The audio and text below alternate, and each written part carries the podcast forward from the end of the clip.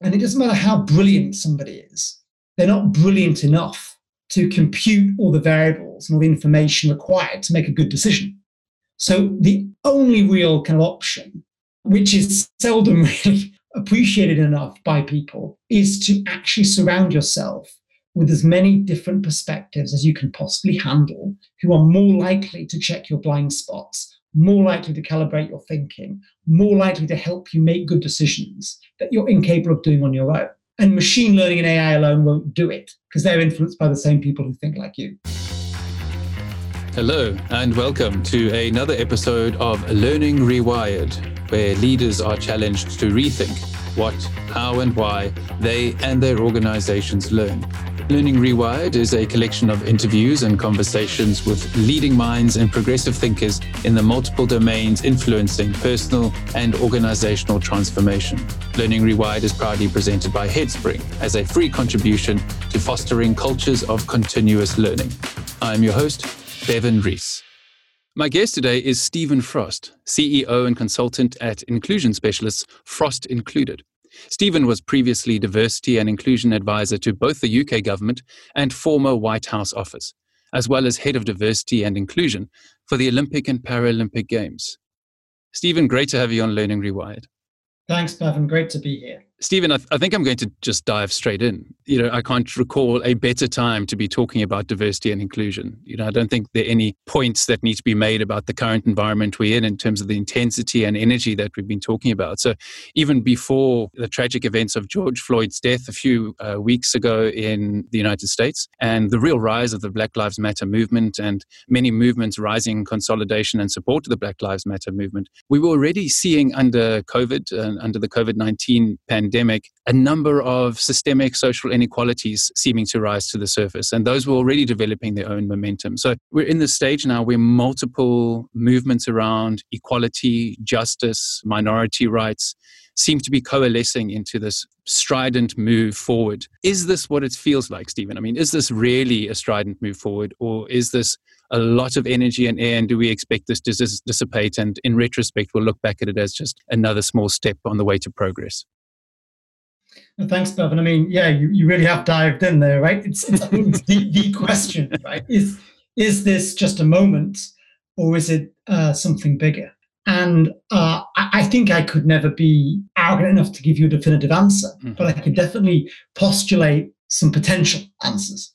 On the one hand, it really depends on what it is for, let's say, an organization. Mm-hmm we see organizations really respond and indeed do diversity and inclusion work in one of three ways. Either they're compliance based, I call this diversity 101. Mm-hmm. So, you know, there are legal requirements around racial equality, and so you comply with the law. And that could be on a number of, of things.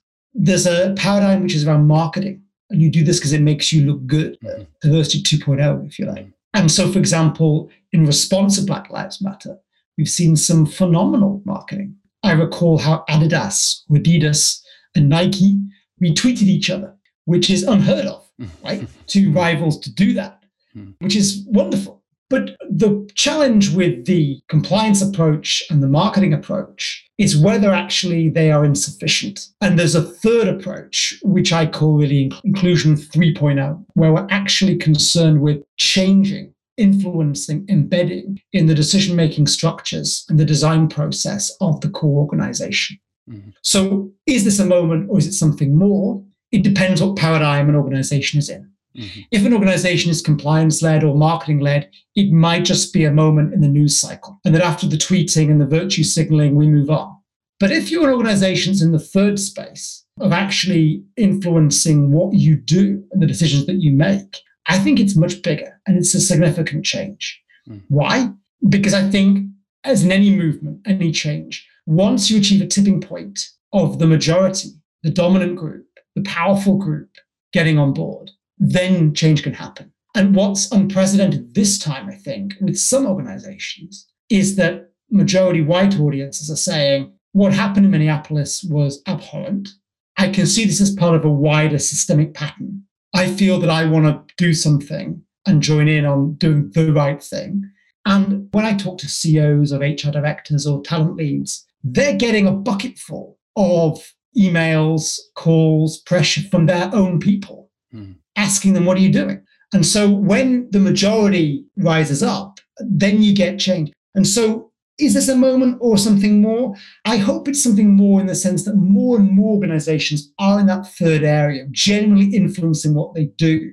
The reality check is that still many, many organizations are in the first two paradigms. Mm. And once the new cycle moves on, they might too. But I think we're seeing some specific examples of where there is profound change happening.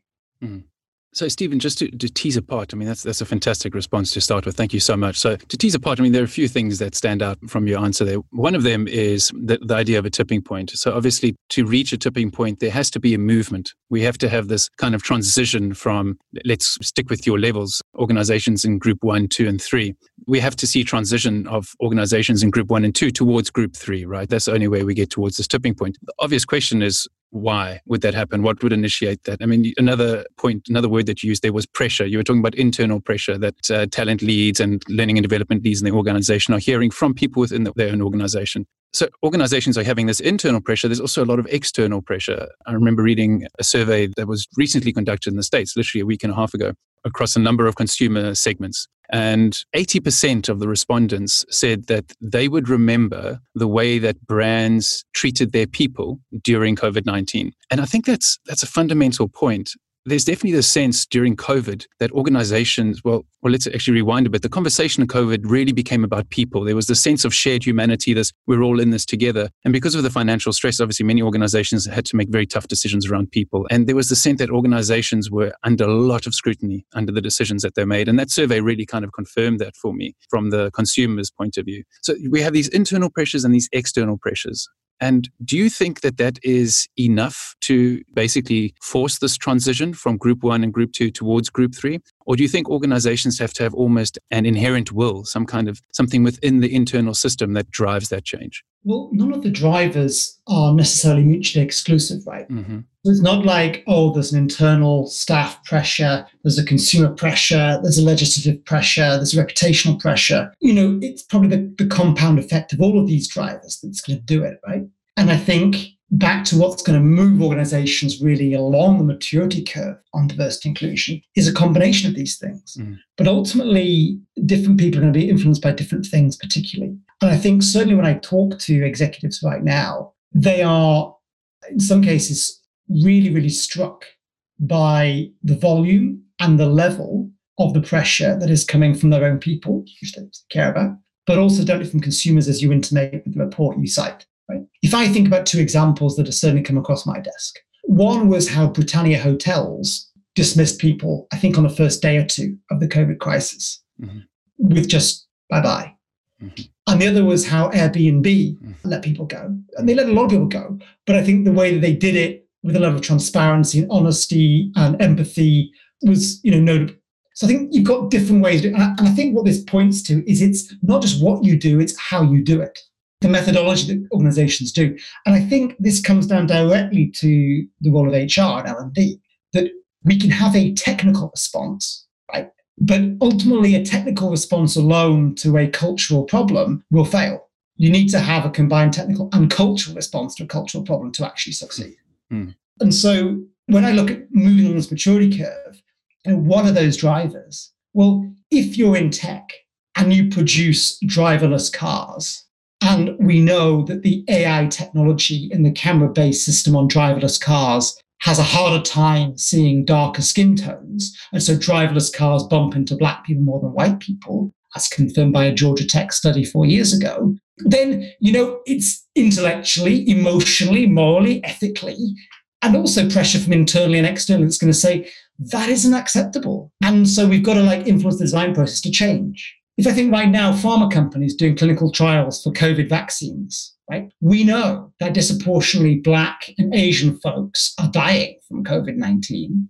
If we just have randomized controlled trials with majority white people, that isn't actually good science because you're not actually having the right kind of sample to produce the right kind of drug that will deal with the problem. Mm-hmm. So whatever your driver is, moral, ethical, but but increasingly why I think CEOs and HRDs and folks in HR space are getting activated about this, because they realize it's not just pressure to move along the maturity curve, right? That we've been talking about this for a long time. there's actually a bit of a burning platform. Because when once before it was inconvenient that driverless cars bumped into black people more than white people, now it's unacceptable. Hmm. And, and so, you know, given the, the lead in design cycles and systems and processes, we need kind of more urgent action.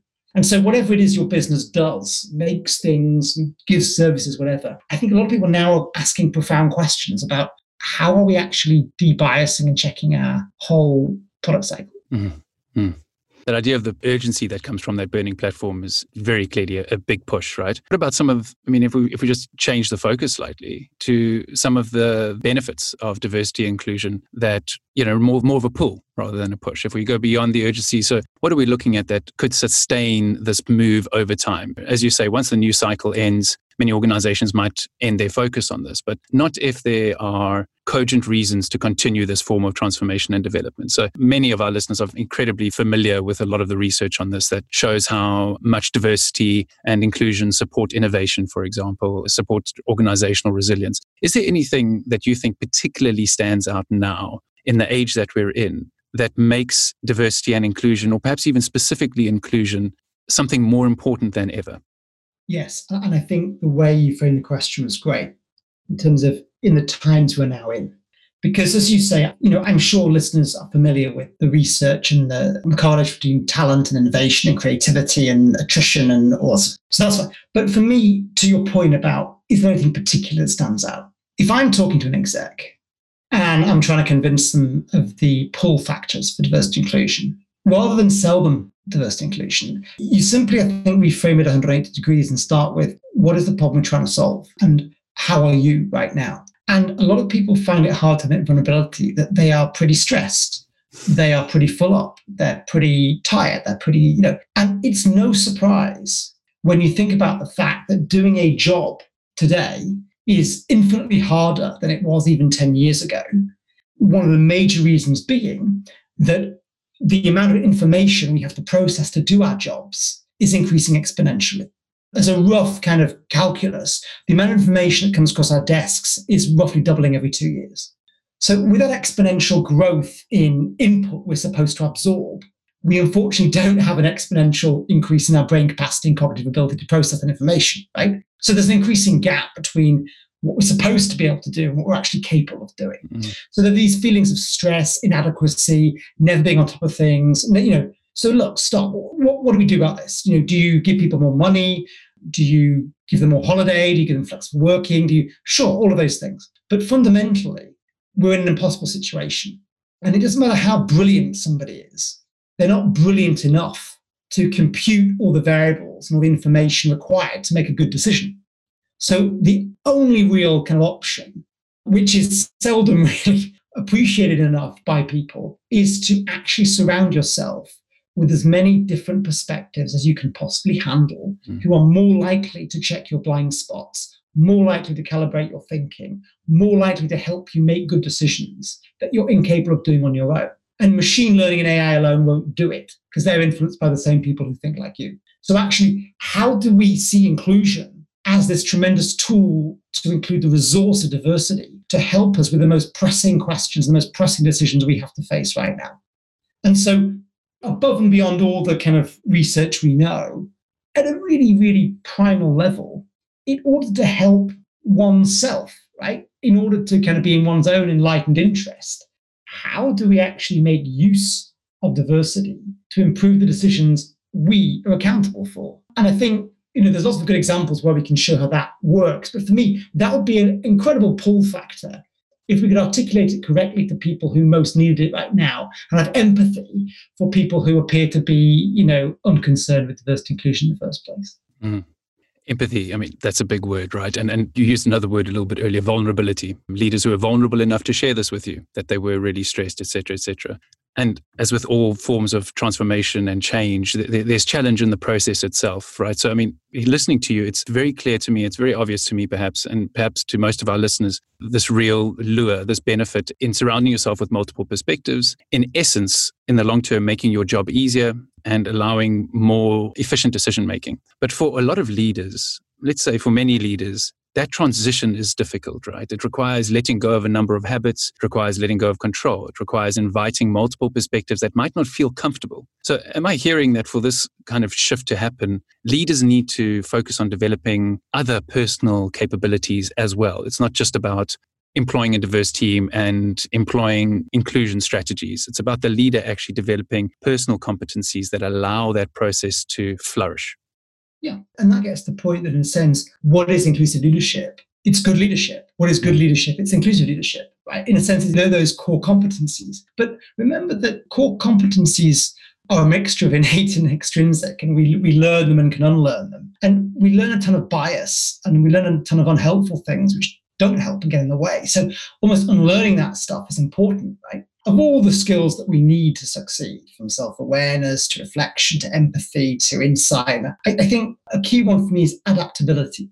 Right. Hmm. That fundamentally, where a lot of leaders go wrong is that we think because of our position or our privilege or our power, others adapt to us. Right. You know, I regularly hear things like, she doesn't get it, right? Or he doesn't get it.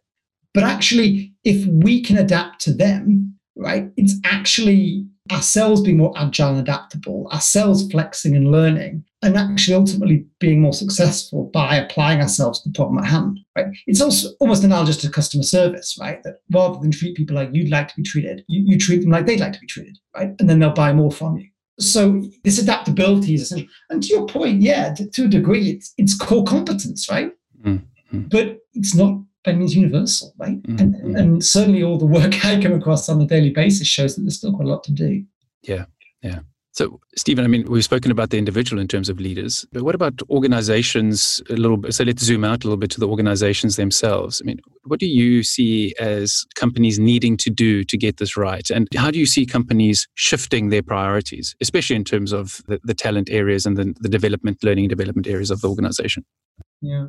I mean, I guess we, we can look at that in a couple of ways. I think one is this moving up the maturity curve, right? From mm-hmm. seeing it as a compliance issue or a marketing issue to a core design issue, whether that's push or pull or both. Um, but fundamentally, if we're in this third space, I think there's five things that stand out as what organizations really need to think about. And if you're a talent leader, HRD, CEO, you want to really think about. One is overall strategy, right? So what is it you're trying to do? Like at the end of the day, you know, what is your company for? And how does inclusion feature in that? Right? So if you if you're making drugs, you know, you're at a pharma company and you're doing clinical trials, how are we figuring that out? You know, what is it you do? And putting that in overall strategy is important, and engaging your exec in a roundtable discussion and so forth is, is important. And just one final thing on that. For me, one of the best examples I've got is I think of the Olympics, where you know really good women and men on the London 2012 Games would see diverse inclusion initially as a separate work stream um, but actually, rather than being an extra work stream and therefore an opportunity cost, it's actually a methodology of how you do the strategy, right? So it's think of it as a mindset. Mm-hmm. And the second thing is data. Diversity is relatively easy to measure, right? But ultimately, it's about projecting that diversity. What do you look like in the future? And then measuring inclusion. So certainly, if I think of the big four consultancies and professional services firms, the big business case for them was, hang on a minute, 20 years ago, we were more diverse than our client base now our client base is more diverse than we are, that isn't sustainable for an advisory firm. So knowing what you're going to look like in the future is important. Mm. The fact that, you know, if you're Gen X onwards, you know, and you're in a decision making capacity, you're probably in a minority right now. You're probably making decisions from a minority perspective. Mm. But then inclusion, measuring inclusion is so important, right? So this is stuff done with the Bank of England and Wellcome Trust and others, where you look at actually how included people feel, and then you know what are the behaviors you need to work on to increase those feelings of inclusion. Mm-hmm. A third would be governance. So, how do you make decisions from the board and the exec down, the network groups? A fourth would be leadership. So, actually, how, to your earlier point, Bevan, how are we developing core competencies in our leaders? How do they get this is their job? You can't outsource this to HR, L&D, right? This is actually your work to do. And then finally, systems. Thinking about all the systems in an organization, systems that you might control, whether it's performance management or learning development or retention or recruitment or procurement or marketing, how can we map out those systems, identify areas of bias and de-bias them to actually mm-hmm. make them better? So I think these are things that organizations need to, to look at. And a final point I'd make is that, you know, we've got really smart people running organizations. We've got good people running organizations. My hope is that they apply that smartness and that goodness to this issue because too often smart people dumb down diversity inclusion as a Friday afternoon activity, right? No, it's, it's core to good decision making. Mm-hmm. So if we can think of it as methodology and apply our intellect resources and skill to it, we will stand a much better chance of doing some good stuff in this area. Mm. Just I mean, thank you, Steve. I mean, the, the, those five pillars, I suppose, those five areas, I mean, that really helps clarify the, the, way to think about this. I mean, just a quick question around measurement when you were speaking about measuring diversity and measuring inclusion. Measuring diversity is generally and traditionally easier than measuring inclusion, isn't it? I mean, it's we could be quite brutal just about demographics, and that gives us, for many people, enough to tick the box in terms of their organizational diversity. What have you seen as good techniques or good ways of measuring inclusion that really provide a representation of the feeling in the organization and the landscape? Hmm. I mean, I think I think framing's right. I mean, one just quick caveat on the diversity mm. is, of course, it depends on geography and legal jurisdiction. I mean, in France, you still can't ask half the questions you can in the UK, for example. Mm. Yeah, let's take that as a kind of a relative given. Sure. And on the inclusion piece, it really depends, you know, it's about getting useful information from which you can gain insights and then make take actionable decisions, right? Mm-hmm. So too often I think organizations think they're doing inclusion by doing a poll survey that asks questions such as, I am proud to work for X. Mm-hmm. Well, great, but so what, right? Mm-hmm. What are you going to do with that, right? Pat yourself on the back and open, open a bottle of champagne. I think it's much more useful if you take a view as to kind of diagnostic questions you want to ask to get at those specific behaviors that are contributing to or detracting from inclusion. So rather than say, I'm proud to work for X, right? If you say, how often are you interrupted in a meeting? Or how often are your ideas attributed to somebody else? Or how safe is it to disagree with your boss without fear of retribution? If you ask much more specific diagnostic questions, right, that actually get at the behaviors we want to look at, then you're onto something. Hmm. Because then you can actually say, aha, right, okay, Mr. and Mrs. C suite, if you really want to make X organization more inclusive, then actually, number one, note that Black women are the least included in your organization. By the way, including with older white men who feel passed over or introverts. And if you want to better include them, the specific things you need to look at are your own behavior in meetings where actually you're unintentionally excluding people. Mm-hmm. Right? So you actually get into not only measuring inclusion and who's included, but what you can do to better include them, which goes back to the point we were discussing before about decision making, mm-hmm. right? That it's all good and well saying, oh, yeah, we're going to include millennials in our decision making process, or we're going to include introverts in our, in our decision making process. But if they're so psychologically unsafe that they can't actually contribute to the meeting, then you're not going to get the value that you should be doing. Mm. I mean, that, that sense of psychological safety, this is really strongly connected to the culture that's prevalent in the organization, right? Or, or even just within the team or within the sphere of any particular leader, isn't it? That's a big growth process, you know, and it takes time. How do you see HR and L&D specifically being able to influence that process, the development of that kind of culture?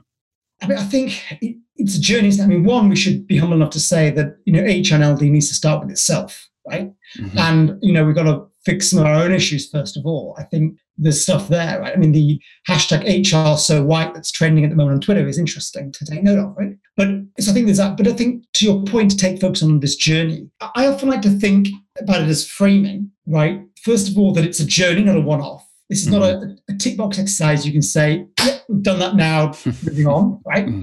And we know that it takes like a minimum three months to change habits, right? If you want to, you know, if you want to use behavioral economics to lose weight, then just make sure the sweets are in a harder to reach cupboard and the fruit bowls front and center, right? Mm. Uh, it'll help. So, what are the kind of nudges of behavioral economics and things we can do over a three month plus period to change and to take people on this journey? And there's a couple of ways I think we can try and deal with that. One is a, a, process that we developed at the Olympics and Paralympics back in the 2012 Games, and that was around understand, lead, and deliver. So, do folks understand the actual problem we're trying to solve? Right back to where we started this conversation. Right, Black Lives Matter. Why? Why now? Well, maybe now because some white people have, you know, belatedly realized that actually being black every day in the UK or where people are living was actually a far worse life experience than it was if you're white mm. for no reason. So I think understanding the problem is the first thing, right? Is it driverless cars bumping into people? Is it vaccines that don't work as well? You know, is it reputation? What is, what is the problem we're trying to solve? And then I think lead is about understanding that it's our work, our personal work, right? You could be the straightest, whitest, most alpha male going, right? It's your behavior that will determine the level of inclusion in that organization, not some black person, some disabled person, some gay person, right? It's you and your work. So, how actually we can kind of frame that as an intrinsic part of leadership is important. Mm. And then, thirdly, I think deliver. So, this is great. And it's great that you've read that speech and you've held that meeting, but it's fundamentally about the actions that you undertake and commit to and that they're sustained. So, what are the things you're going to do, right? And rather than just necessarily champion something or attend something, it's great. Are you going to change the way you run your meeting? Are you going to give people equal airtime? Are you going to actually, you know, solicit contributions from underrepresented members of the team? What is it you're going to do? And how you're held accountable for that, transparency and so forth. So I think one way of looking at it is this kind of understand lead process over a period of time, really. And practically, where I've seen this work well is when you engage people on their terms, in their language, you know, in a way they understand. Mm. You minimize defensiveness to, you know, maximize humor and empathy and understanding and get buy-in and use the data and be data-led and evidence-based to say, look, look, in the mirror, right? This is where we're at. Mm. And then to kind of perhaps do some group work where people can realize why actually we're all going on this journey, but then do some individual work where actually, you know, Bevan, you might say in the group, oh, yeah, I think this is really important. But privately, you might be like, actually, Steve, you know, what is this really about? And, mm-hmm. and actually, what, what do I say here? Or what, what I be vulnerable admit things you don't know privately? And then ultimately go back to some group work where you can reconcile those things. You can reconcile the cognitive dissonance between what you're saying and what you're actually doing. And you personally can work on closing that gap right? So I say that I champion Black Lives Matter. I tweet about it. I, you know, but how many black people have you hired? Mm. So okay, and then you can close that gap. And I think working on that over a period of time is one way of creating more sustainable, more personal change, which I think is not only more profound, but it's just more effective, right? Mm. Sending people on a on a training session. Mm. Absolutely. I mean, it's it's very clear how that would lead to more depth and, and also just more persistence in terms of change. Talking about the, those three areas, understand, for example, I mean, from our experience, I mean, well, from my viewpoint and, and from experience, many HR and L&D functions in businesses are well enabled to do that, to deliver greater understanding or at least access to great to more information that can lead to greater understanding. The second part, lead, where we're really asking leaders to at some point step into greater accountability. And also the third part about really stepping into action. So this is about being able to show that you are walking the walk and talking the talk. From your point of view, in most organizations you see how much power do HR and L&D functions have to push those kind of agendas, to kind of require and encourage leaders to be more accountable or measure action, to hold leaders, to hold individuals within groups within the organization accountable to the actions that they've committed to. Do you see many HR and L&D functions empowered enough to really follow those kind of processes through?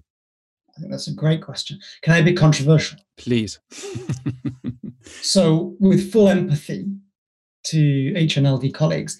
I think let's look at this from a kind of a diagnostic perspective and let's look at some practical ways forward. Cutting to the chase, I think often we have HRL&D which might actually feel an insecure department in an organization that they maybe not at the top table, maybe they're not, you know, dealing with clients internally that are people people, and they might feel insecure about their own role.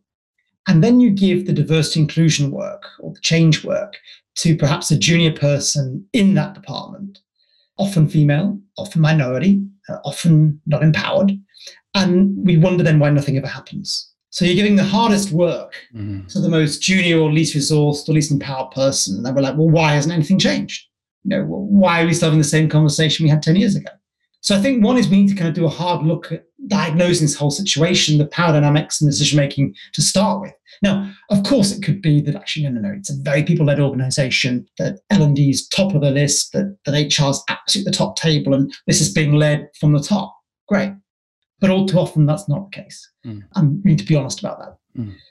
Let's say you are in that very challenging situation. It's going to be hard graft, right? It's going to be really hard to do that change. And so I think we need to be very creative about it. And we need to think about the fact that how do we lead without authority? And how do we actually co opt allies, ideally allies with more authority, to make this a group project rather than individual endeavor?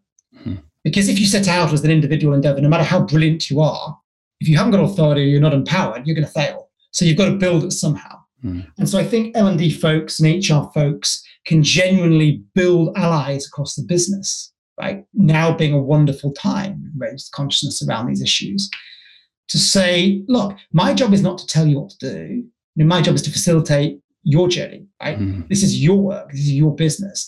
It's actually how we can facilitate that and work together, how we can be, be complementary, how fundamentally we can prove the business case for diversity, right? By working together and sharing our skill set. Mm. And so for me, it's about actually giving the work back and challenging our colleagues in turn to say, you know, what do you want to do about this? I've got some ideas. I've got a potential roadmap here. Here's one I prepared earlier, but fundamentally, what do you want to do about it? And calling out the fact that if you are expecting, you know, the world, but you're offering a very junior resource that's empowered, you're not going to get it. Mm. But actually, if you do work on building those allies and so forth, and you build momentum, uh, you've got a better chance. That, that's a profound new way of of approaching this kind of thing, Stephen, from from my point of view, and it really evokes a lot of that those principles of, I suppose, courage and accountability that form a spirit of you know what we're seeing in the environment and society around us at the moment. These kind of calls to greater courage and greater accountability. Just one final question about where we're at and what this means for people and organizations as we now move into the space where human beings are now going to be recongregating. You know, we might see second waves of COVID. That, you know, the, the regulations might change, and the regulations are, you know, to your point earlier, in this particular case as well, different country to country, etc. But as we see more and more people moving back towards co-working environments or office environments, but still split between that and virtual environments. Do you see this as an increased time of challenge or a time of opportunity to really cement this these kind of change? I mean, the kind of change that you're talking about literally two, three minutes ago, or is it a big mix of both?